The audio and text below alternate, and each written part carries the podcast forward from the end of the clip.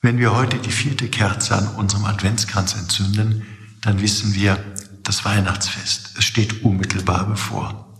Der Adventskranz hat in unseren Kirchen, aber auch in vielen Familien immer noch einen festen Platz. Die Kerzen, die unsere Dunkelheit von Woche zu Woche mehr erhellen, sind ein schöner Verweis auf die unmittelbar bevorstehende Geburt von Jesus, dem Licht der Welt. So wie diese vier Kerzen hier am Adventskranz gibt es gerade rund um das Weihnachtsfest ebenfalls viele Traditionen, die uns lieb geworden sind, oft seit vielen Jahren weitergegeben von Generation zu Generation. Aber in diesem Jahr muss leider vieles ganz anders sein. Müssen wir auf viele uns liebgewonnenen Gewohnheiten verzichten.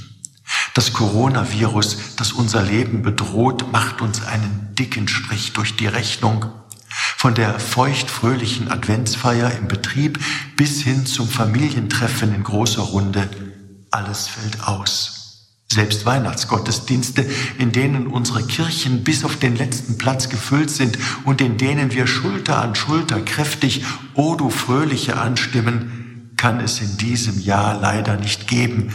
Es wäre einfach zu gefährlich.